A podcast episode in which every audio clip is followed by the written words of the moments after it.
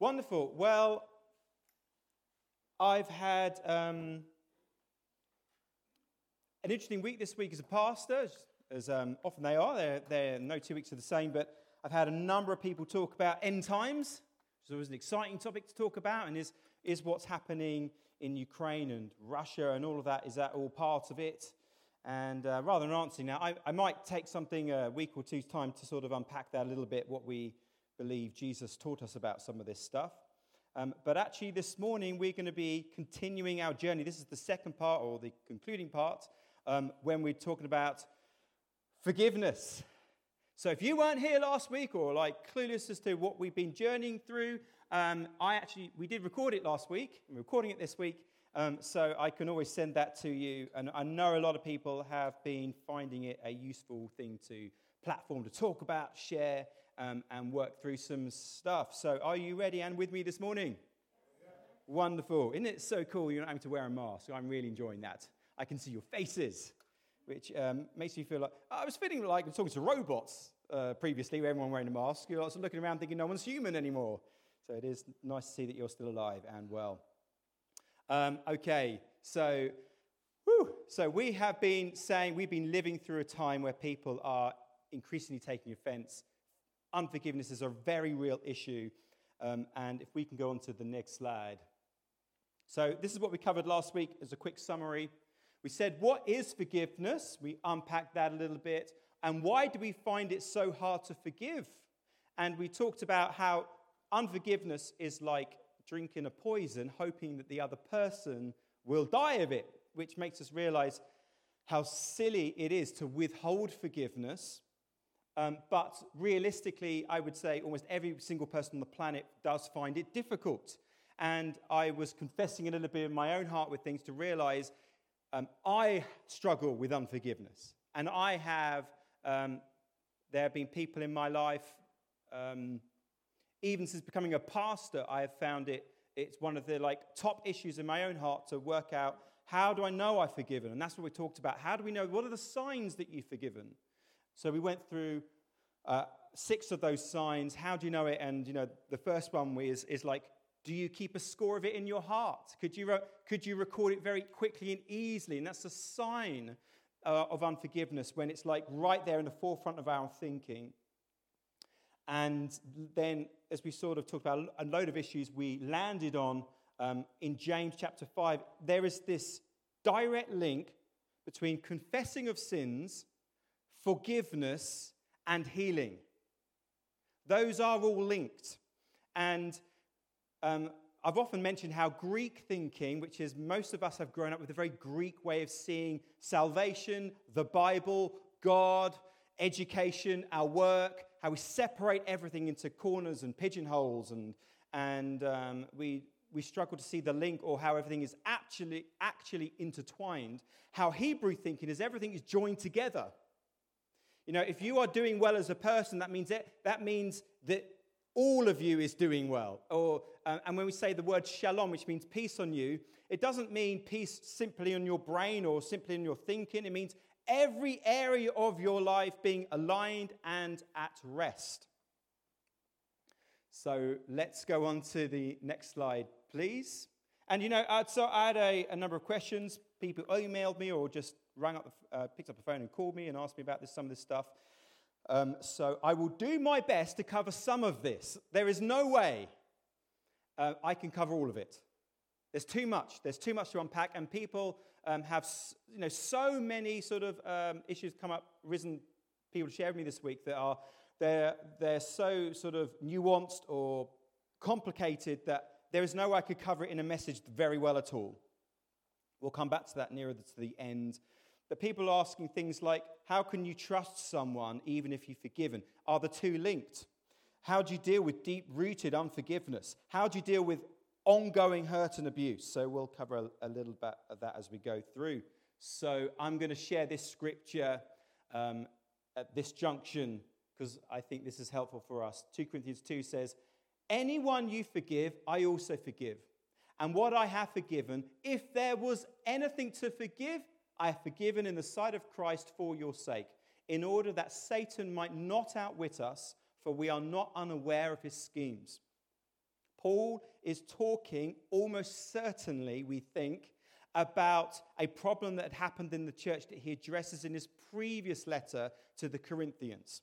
And he's talked about probably sexual immorality in the church that he's trying to address and that's been causing a big problem. He, it then appears like the situation has been resolved to some extent, but there's the question of forgiveness and how do we allow this person back in and all that kind of stuff. So he's talking about that and saying, listen, if there's anything to forgive, I've forgiven it. And I've forgiven. How have I done that? In the sight of Christ for your sake. And then this key passage, this is a, this is a really interesting um, note he puts there. In order that Satan might not outwit us. How might Satan outwit us is the question that you should arise. Through unforgiveness. One of the most destructive ways Satan brings division in relationships is with unforgiveness. I cannot stress that enough. Unforgiveness is one of his most powerful, it's one of the most deceptive tools that Satan uses. And he uses it because he knows it's a cunning, divisive, destructive way to split apart relationships. Are we tracking so far? Um, it often comes to mind John 10, uh, John 10. Jesus talks about how the enemy comes to kill, steal, and destroy. Satan comes to kill, steal, and destroy, and often he uses people to do that. And I would say, when you look at Ukraine, what do you see? Someone out to kill, steal, and destroy. It's like, as at its most blatant form, it becomes war, right? But that's not the only form. And unforgiveness, and this is why these things are connected, because we can see it in its most blatant form and decry it. But actually, all human beings struggle with unforgiveness. And it's destructive and it seeks to destroy something. Let's make sure the enemy does not outwit us and how he uses unforgiveness and make sure, you know, this is the, this is the bottom line really, is to say, make sure there is no, no unforgiveness in your heart. Um, next slide, please. Colossians 3:13 Paul again says, Bear with each other and forgive one another if any of you has a grievance against someone. Forgive as the Lord forgave you. Now, Paul does this a lot with how he help, wants us to help us see how to live this out. And he says, Here is your marker, here is your reference point, and it's always Christ. Look how Jesus does it. That's your model. Now you do the same. It is so critical to grasp how the gospel was lived and breathed and acted as in Jesus. He doesn't simply tell you how to live your life, he demonstrated it and modeled it as well as taught us. You might say, well, how did Jesus forgive us? I mean, he's on the cross. On the cross, he has been nailed. Most people on the planet would be, would be feeling a victim. They would see the injustice. They'd be blaming the people that it's led to all this. His friends have deserted him.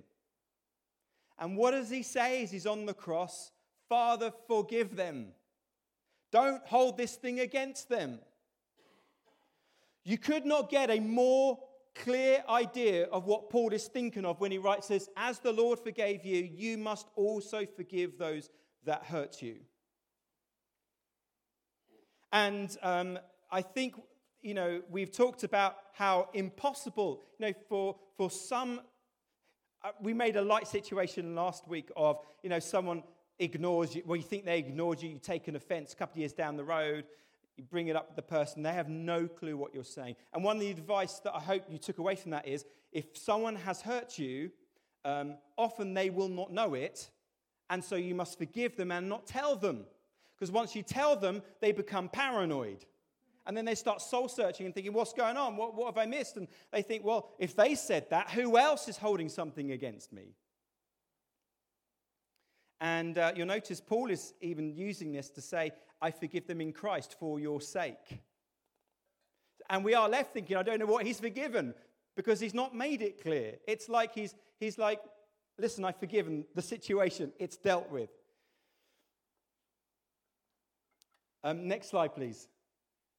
So, um, you two, you, it is important to talk about what forgiveness doesn't mean because I think people get very confused.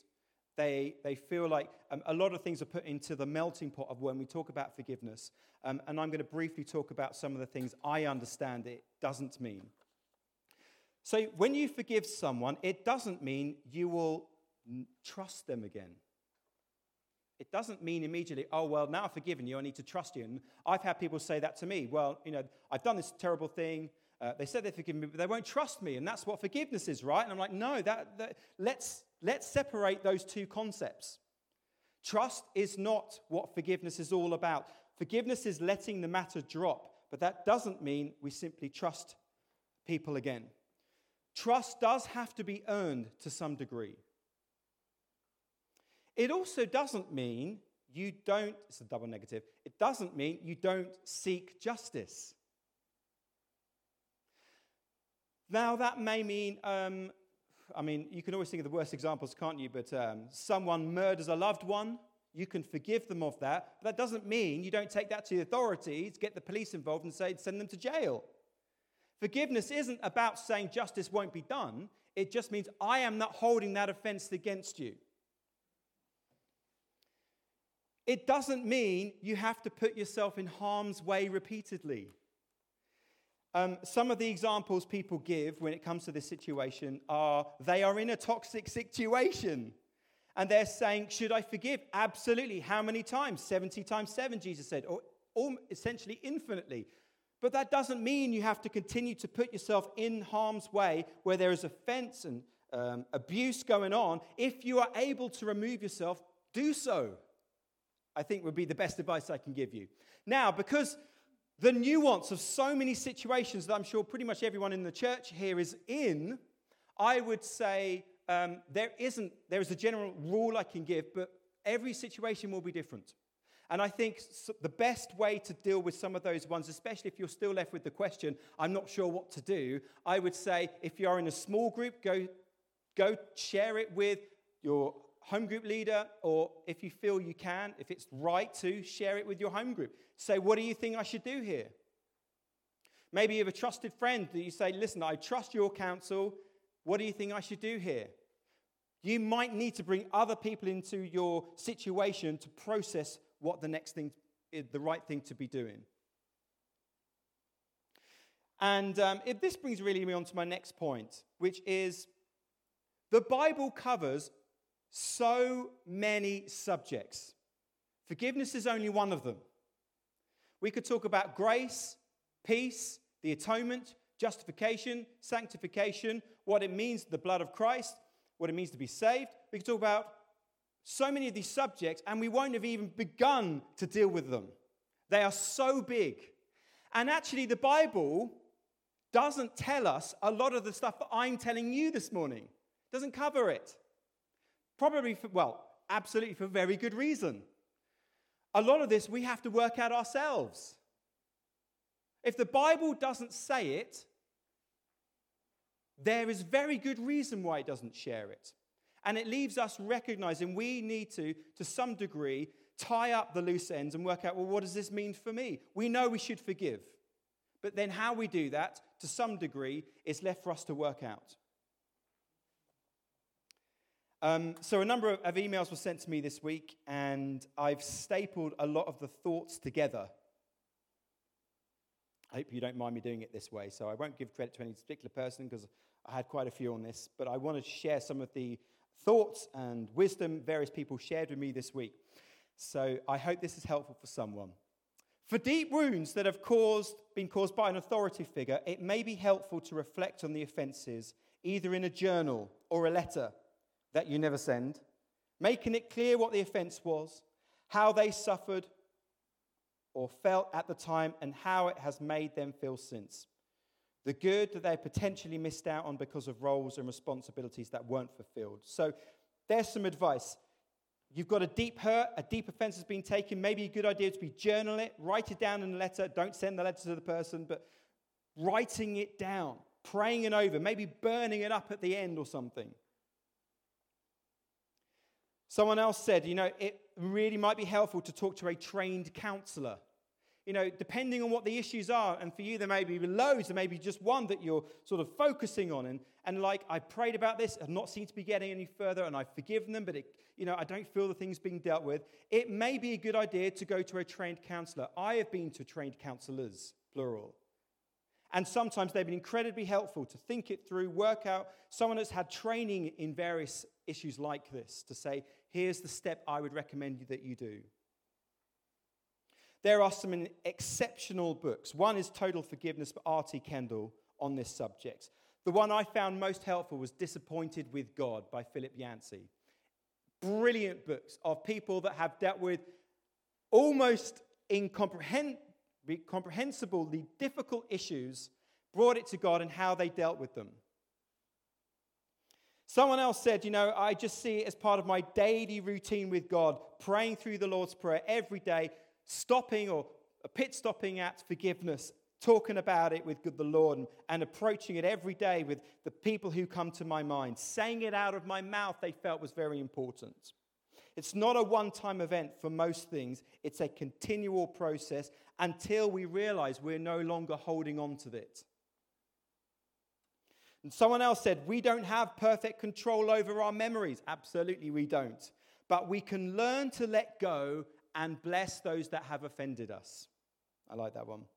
Um, and here's what someone else said at um, the last point, really, which is they found going on a treat was really useful. And you know, it's interesting when you read the Gospels, Jesus often takes himself away on his own. Sometimes he goes away with his disciples on their own. They're surrounded by crowds and it almost becomes overwhelming, so they take themselves out of the picture. This is something I regularly do take myself on my own retreat. Get away from the noise and bustle and phones and the internet and just like spend time with the Lord. And, and Lord, say, you know, say, what's going on in my heart, Lord? Speak to me. I've got just two more passages I'd like to share with you. Now, someone else brought this up this week, and I realized, oh, I haven't covered that aspect of forgiveness. So um, I wanted to talk about this very briefly. What about, you see, often we've taken the angle of forgiveness that we are the one offended, we're the one hurt, we're the one who's got problems with someone else. And that's where a lot of people kind of fall into that category of, you know, what about these deep. But actually, what about this? What about if you are the person that's caused the offense and you know it? You've hurt people and you often over, get overcome with shame and guilt, how you've treated other people. How does that work? Because it's, you know, on one angle, it's very easy to talk about, well, you know, how do I deal with these people that affected me? As if, like, we're always the victim in that story. But actually, some people are, are, are able to say, I'm the one who's caused the problems here. How do I deal with that? So I wanted to look at this. So in Hebrews 9, it says, In fact, the law requires that nearly everything be cleansed with blood, and without the shedding of blood, there is no forgiveness. If you've never read the Bible before, and then you start reading it, and you have no concept of the God of the Bible or of Jesus or sacrifices and the temple and Jesus on the cross, any of that, one of the things that happens, and I've met many people in this situation, especially from other countries, they read the Bible, and do you know what they say? You guys are very sin conscious. They had almost no idea there were all of these things that were wrong. It doesn't particularly occur to people that even how you think might be a problem. And when you read the Bible, it's like every single possible thing that is imaginable on the planet, it could be right or wrong. And especially when you read the Old Testament, it, you know, if you were to read the Old Testament through from, from Genesis, it's an incredible story of how the earth was created and all the problems of, of mankind, and you know, it moves from one story to another. You get into Exodus, and it starts off with Egypt and taking the, the uh, Israelites become slaves in Egypt out and these incredible miracles. But then as Exodus goes on, it becomes all about laws and sin and dealing with sin and blood. And then you read Leviticus, and it's really all about laws and sin and blood and sacrifices. And then um, into Numbers, well, the numbers of the people that were in Israel, but also, again, sin, offerings, blood. Again, Deuteronomy, which is a summary really of previous books, but again, sin, offerings, blood. If you keep going through the Bible, it's like the history of the kings. And then it goes into what they did wrong. And there's a few that did some things right. And you're thinking, you know, if you've never read this book before, you're like, why is the obsession with sin? If you've grown up as a Christian, this, you won't be thinking like that because this is how we've been, this is how we've been encouraged to think. And the message from the Old Testament, by and large, is people just mess up. I don't know how to sum it up better. We mess up. We all know it. And it's like, you know, um, I, I, heard a quote from Barack Obama this week. He was being quoted as, as to say, oh, I'm going to get this wrong, but something like, the arch of progress always moves forward. Don't know how many of you have heard that one. In other words, things will always get better. The arch of progress is always forward.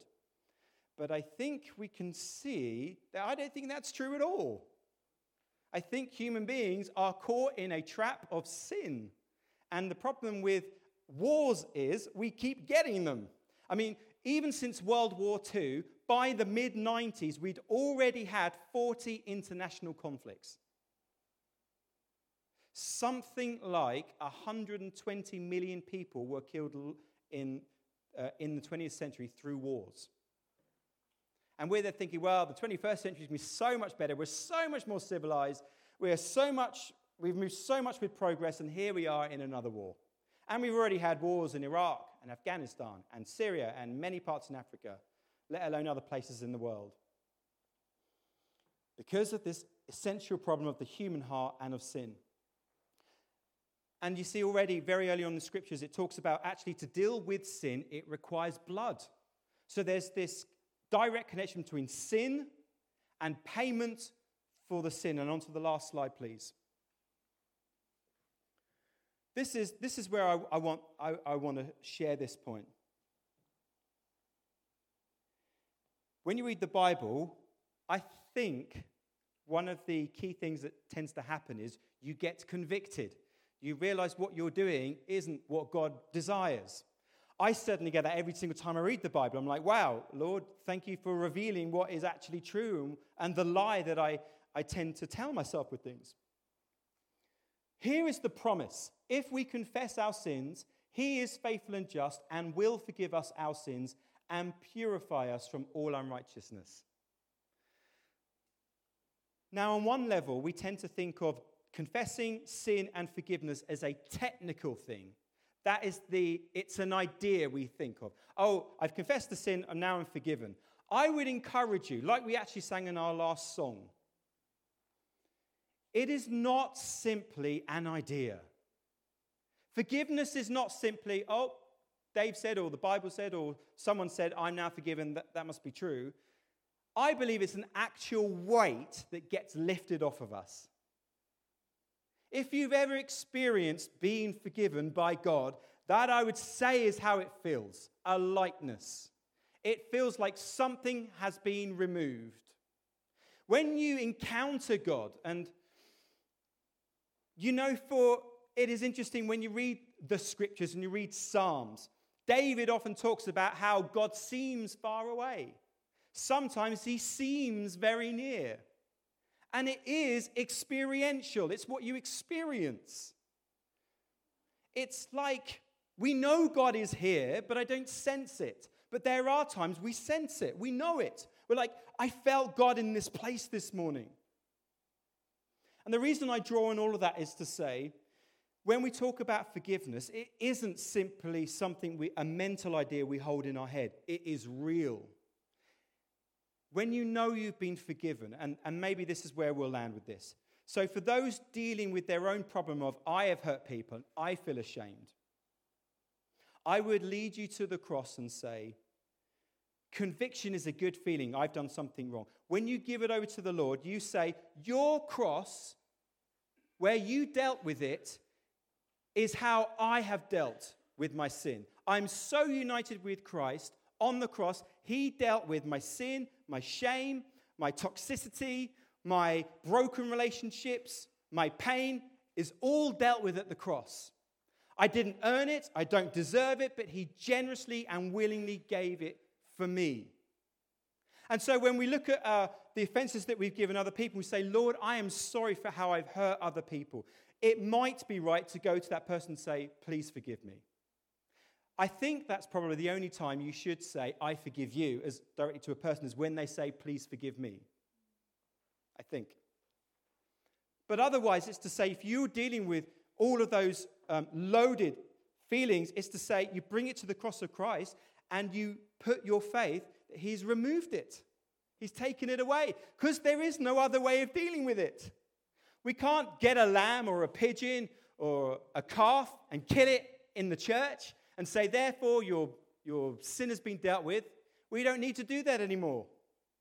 We say we, Jesus has paid for it. We just need to apply it or appropriate it. Jesus has done it. I trust in what he's done. It has been dealt with. Let's pray. Father, we thank you that you model for us forgiveness, how you forgave those that hurt you. And when we come to the cross and we recognize our own sin and shame and guilt, we say, Thank you, Father, that you call us into your family and give us the right to be children of God. You remove darkness from us and bring us into your light. You bring us out of lies and into truth. And I thank you, Father, that as we talk about these incredibly weighty issues this morning, I just pray that there be some tools for people to go away and think, there's unforgiveness in my heart. I hold this against someone else. And I, know, know, I now know the next steps.